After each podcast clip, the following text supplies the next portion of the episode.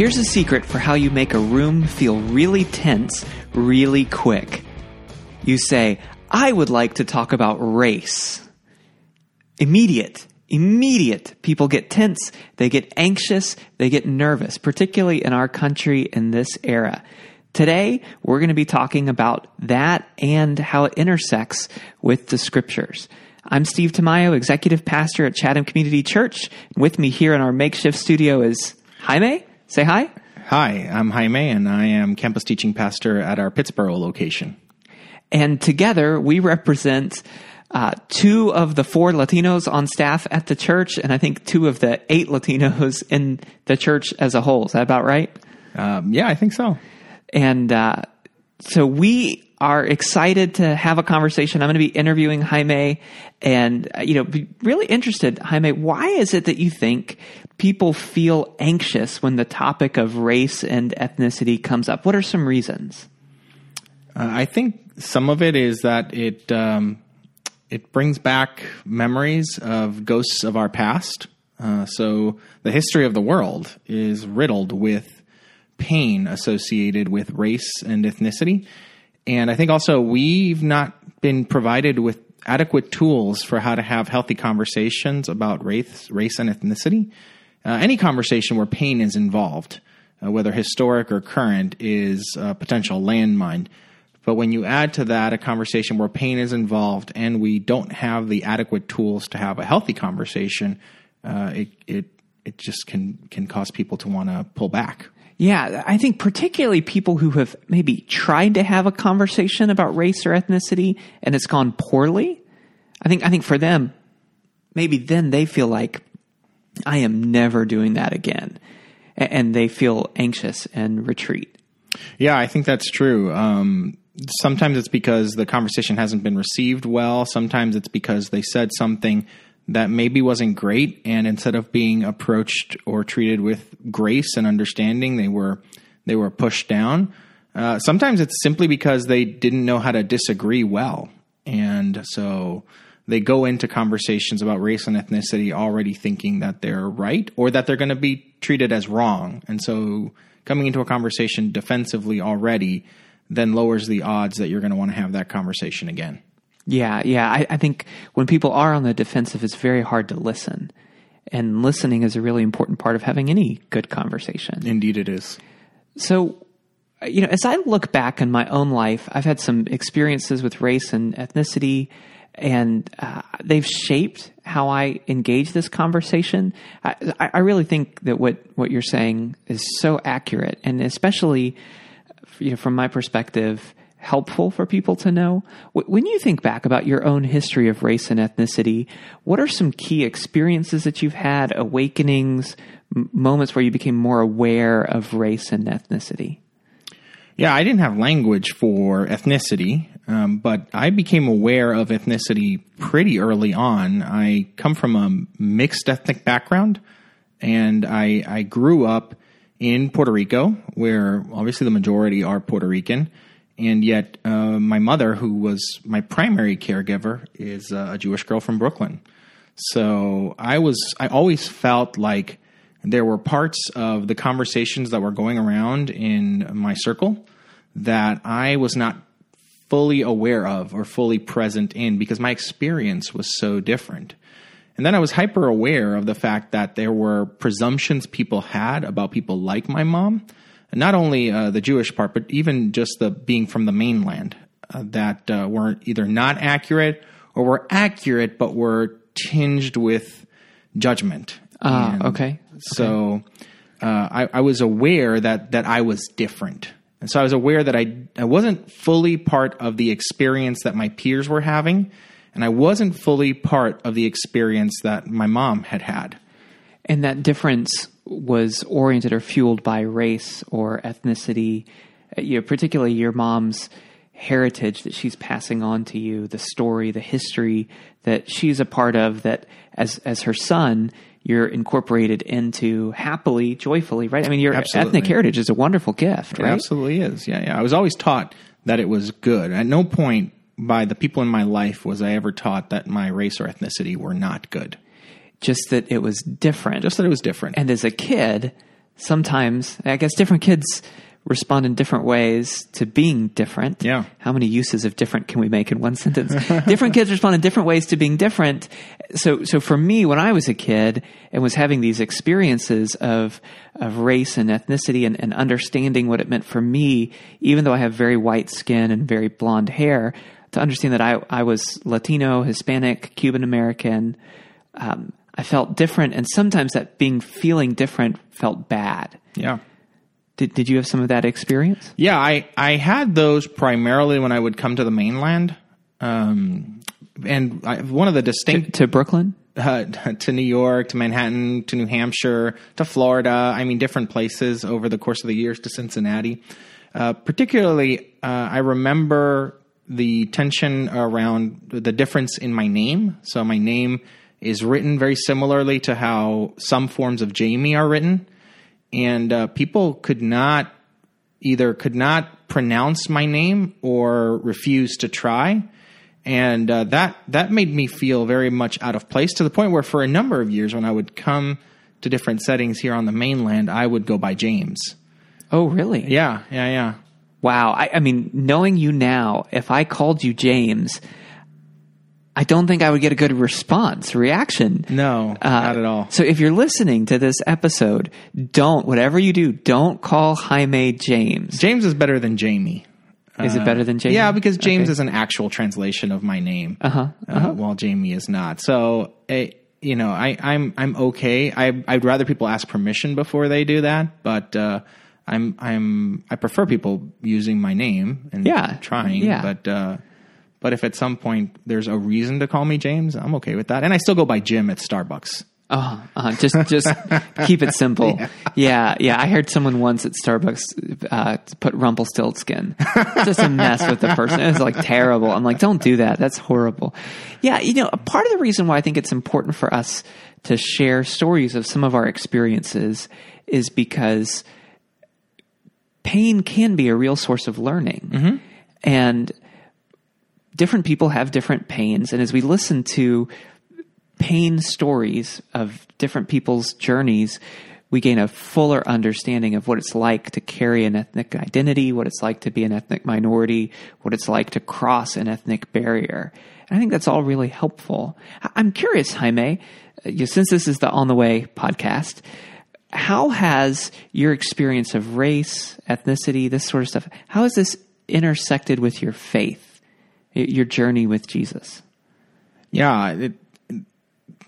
My journey with Jesus has really amplified my understanding and engagement with race and ethnicity, both with my own, but also with the journeys of others. So I'll give you a particular example. I became aware of my need to engage the conversation when I moved to the mainland, particularly because I was fully a minority. In Puerto Rico, at least, a part of me was in the majority. Yeah. When I moved here, I was fully in the minority, and there were so many things that were distinct and different that I felt an invitation from God to actually clarify what about the things that felt different were invitations from God to change, to be discipled in different ways. And what about them were things? What about those things were actually things that God was inviting me to name as ways that He had made me, gifts that He had given me because of the culture I grew up in and the place I grew up in, because of the fact that He made me a Latino and Jewish as well. Well, and those are gifts that are not only gifts that God has given you, but through you, gifts that God's giving to your community. Absolutely. And can you give some examples of what those might be? Yeah, sure. I think some of the gifts, on a sort of macro scale, gifts of being multi-ethnic or having my feet in two worlds, there's a gift of empathy there. So a gift of being able to enter in quickly when people feel like they're out of place, because I understand that. So there was a way in which that felt like a very redeeming moment for me. To understand that my sense of feeling out of place was not forgotten by God. God still healed that, but it also gave me a tool in my tool belt that I could call upon when people were feeling out of place. I had empathy, not just learned empathy, but I had experienced what they were experiencing. Well, and it spills over the banks, right? Mm-hmm. So it's not just empathy for someone who's out of place because of their ethnic identity, but you probably also experience some empathy for people who are out of place because of their gender identity, because of their economic identity, because of their educational identity. This extra dose of empathetic compassion is a gift. And that's something that everyone can benefit from. And that's something that people can develop, right? That gift of empathy. Absolutely. Yeah, absolutely. I think people can develop the gift of empathy simply by, but you need to start it by engaging in self-reflection. And so I think that's one of the gifts that following Jesus in this, and incorporating that into my journey of my understanding of my ethnic identity, gave me was part of it was taking the time to understand who I was and how I was made, not just from the perspective of sort of a socio-political perspective of, this is where I was born geographically, this is the history, but from the perspective of God who created the heavens and the earth, who created countries, sort of the landscape on which countries were built. God chose to place me in that particular time, in that particular situation. And God is not forming me into his image in spite of that, but God is using that to form me into his image. So when there have been times where I've been tempted to sort of check out of my understanding of my ethnic journey, or even times when I don't want to face the pain that I've caused or that has been inflicted upon me, it's that knowledge that this is part of the way God made me, and this is key to me becoming who he dreams of me being. That sends me back into that. That ultimately it was God's choice for you to be born where you were born, mm-hmm. into the family you were born mm-hmm. into, to get the ethnic heritage that you received. Mm-hmm. That reminds me a little bit of the argument that Paul makes at the Areopagus. Am I pronouncing that right? I think so. You're the seminary guy. The Areopagus in Athens. He's in Athens, and he's giving this speech to people. Yeah. And he says, that God is the one who I'm going to paraphrase it if I do. What is it? God's the one who set the times for people to live and the places where they were placed. Mm-hmm. And he did this so that all men might seek him and find him, though he's not far from each one of us. Yeah. And in Paul's argument in Athens, it's found in Acts 17, I believe. In Paul's argument in Athens, he is making a strong case that God has a purpose behind our ethnic identities, that there is a so that, that we have an ethnicity so that people might seek God and find him. He's placed us in places, in certain times, certain places, certain families, certain communities, so that we might find him. And there's something really powerful to seeing that this ethnic identity stuff is not just political, as you said, it's not just socio-political, but that it's deeply spiritual and woven into God's purposes in the world. That's something that's a little bit of a passion of mine. Mm-hmm. We've talked about it some. Yeah. Is seeing that ethnicity is everywhere, and that ethnicity is particularly everywhere in the Bible. Yeah. That it's found in Scripture. This is not something that's a university conversation that's flooding into the churches. It's not something that's a media, political conversation that's being absorbed into the churches. This is something God got to this first. He did. And how does it change the way we interact with this if we believe that God got to the conversation about ethnicity first? Yeah, well, I'm curious how that's been true for you. Like, how has that changed? How has that changed the conversation for you? I mean, one thing for me is it's made me feel much more free to go after this conversation wholeheartedly. Yeah. To not feel like I'm taking a side or making a political statement by engaging in my own ethnic identity journey and asking people questions about their ethnicity and engaging in those conversations. I'm someone who tends to be pretty moderate. I like to see both sides of an issue. And so I don't take a lot of super strong political stands. That's not my personality. It's not the way I'm wired. And so I think if I didn't have this deep sense that this is important to God, that it's central in Scripture. It's woven throughout the whole biblical narrative. If I didn't have that confidence, I don't know that I can engage in the conversation confidently. For me, as an evangelical Christian, I want my beliefs to be based on the Bible. I want my priorities to be based on the Bible. I want who I am to flow from the Bible as Jesus speaks it to us, as his Spirit enlightens us, as the Father draws us into the Scripture. So for me, that's been a really big priority. How about for you? Yeah, I don't have a problem considering that there might be a political dimension to the statement. Oh, yeah. I didn't mean that there's... No, I know. Because part of it is, and I know this is not what you're implying, but it can be used by some people. There can be gospel truth in political statements. Oh, yeah. I mean, the gospel is ultimately a political statement. When we say Jesus is king, that is a political statement, but it's not a political statement like, it's not exclusively a partisan political statement, which is how political statements can be taken, in our current time. Yes. But it has implications. Absolutely. Yeah.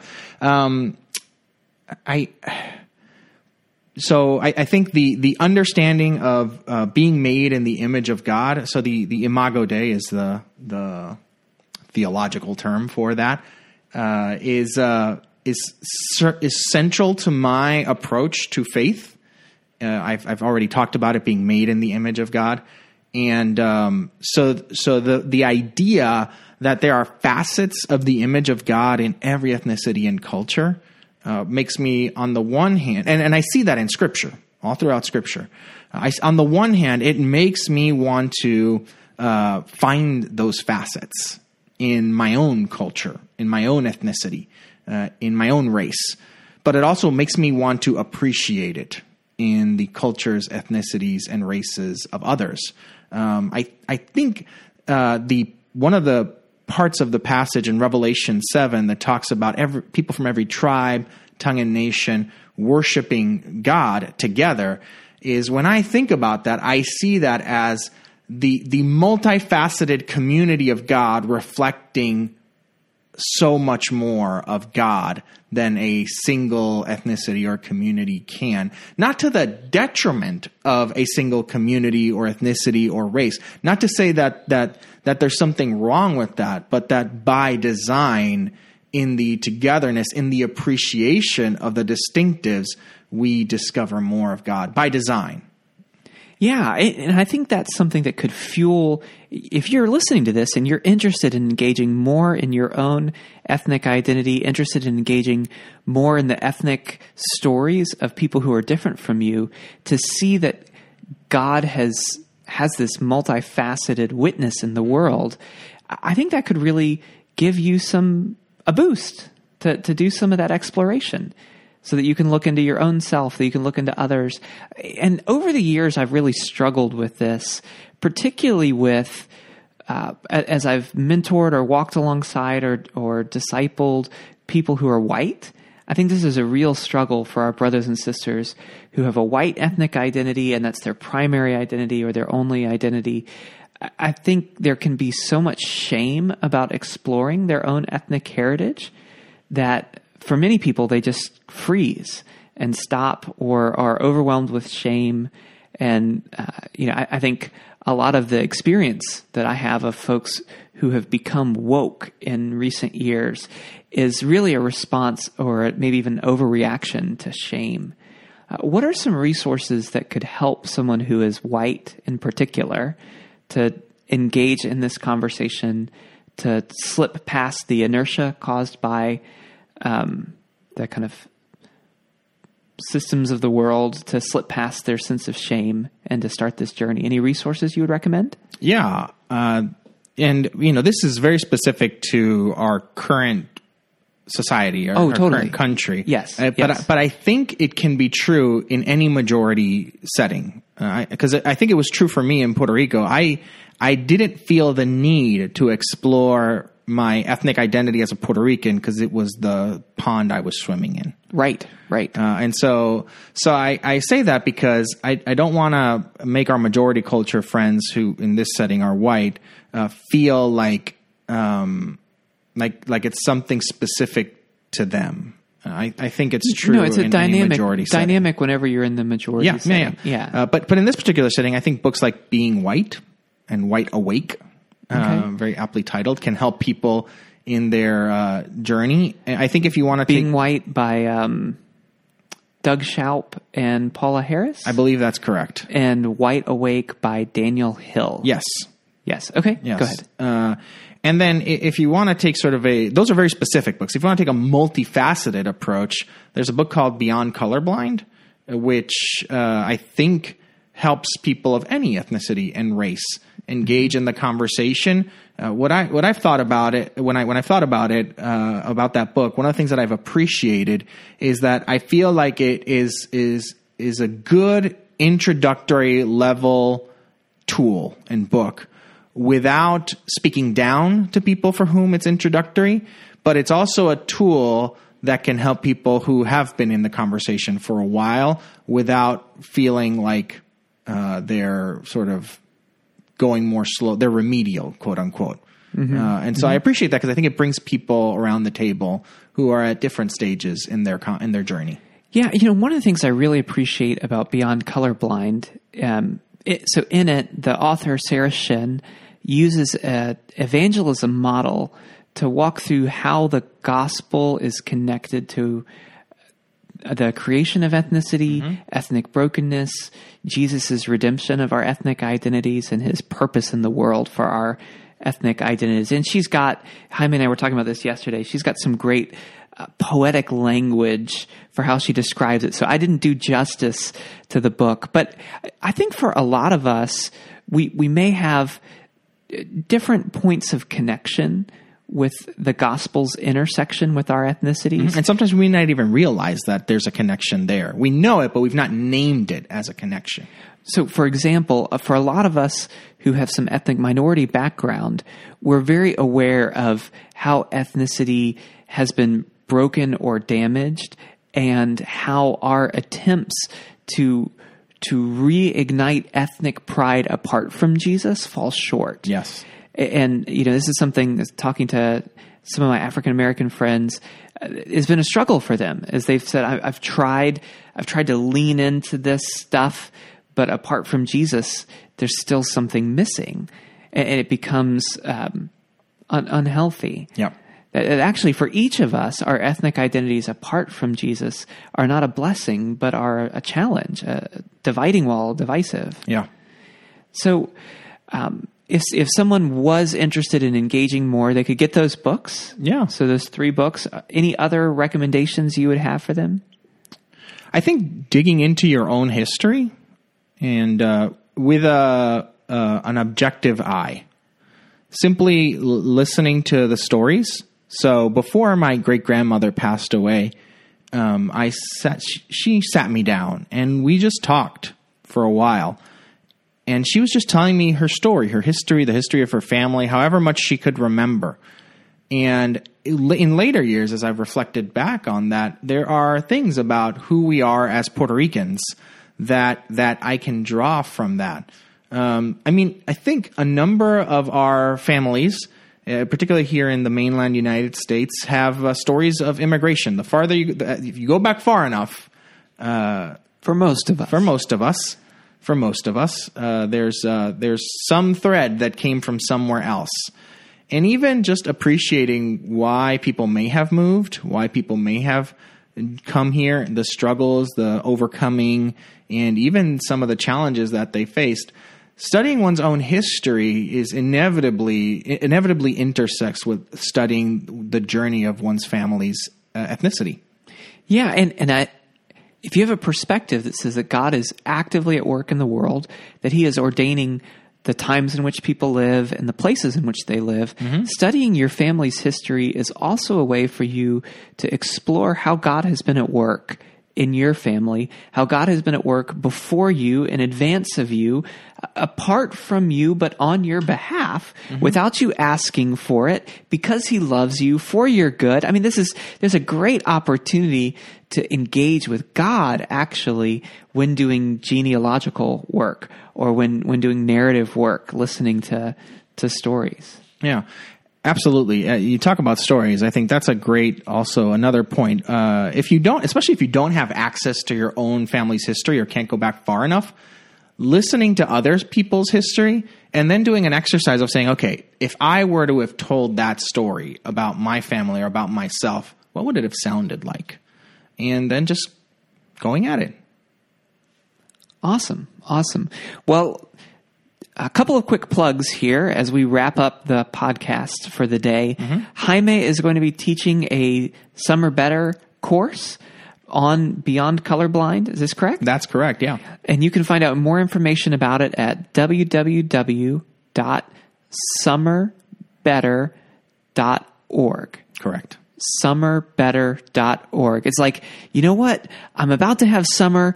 Couldn't summer be better? Yes, summer would be better if Jaime was teaching a course on Beyond Colorblind and I got to go and engage in that conversation and grow. So summerbetter.org is a great way to go. And just something also that I'm going to throw out here, I'm just going to mention it, is that often at Chatham Community Church on Sunday morning, if you listen, there will be conversation as we're studying Scripture where we'll mention its implications for race and ethnicity, or we'll mention how ethnicity shows up in this passage. You know, and so like today, when talking about anxiety, this past Sunday, we looked at a passage about anxiety and choice to rejoice in the Lord always. You know, Paul says, rejoice in the Lord always. Again, I say rejoice. And that's a good word for us in the midst of these multi-ethnic conversations, that the Lord's nearness to us gives us the possibility of rejoicing even in the most difficult conversations and the most challenging situations, that you can experience freedom from anxiety, that you could experience rejoicing even in a room full of people talking about race. Isn't that awesome?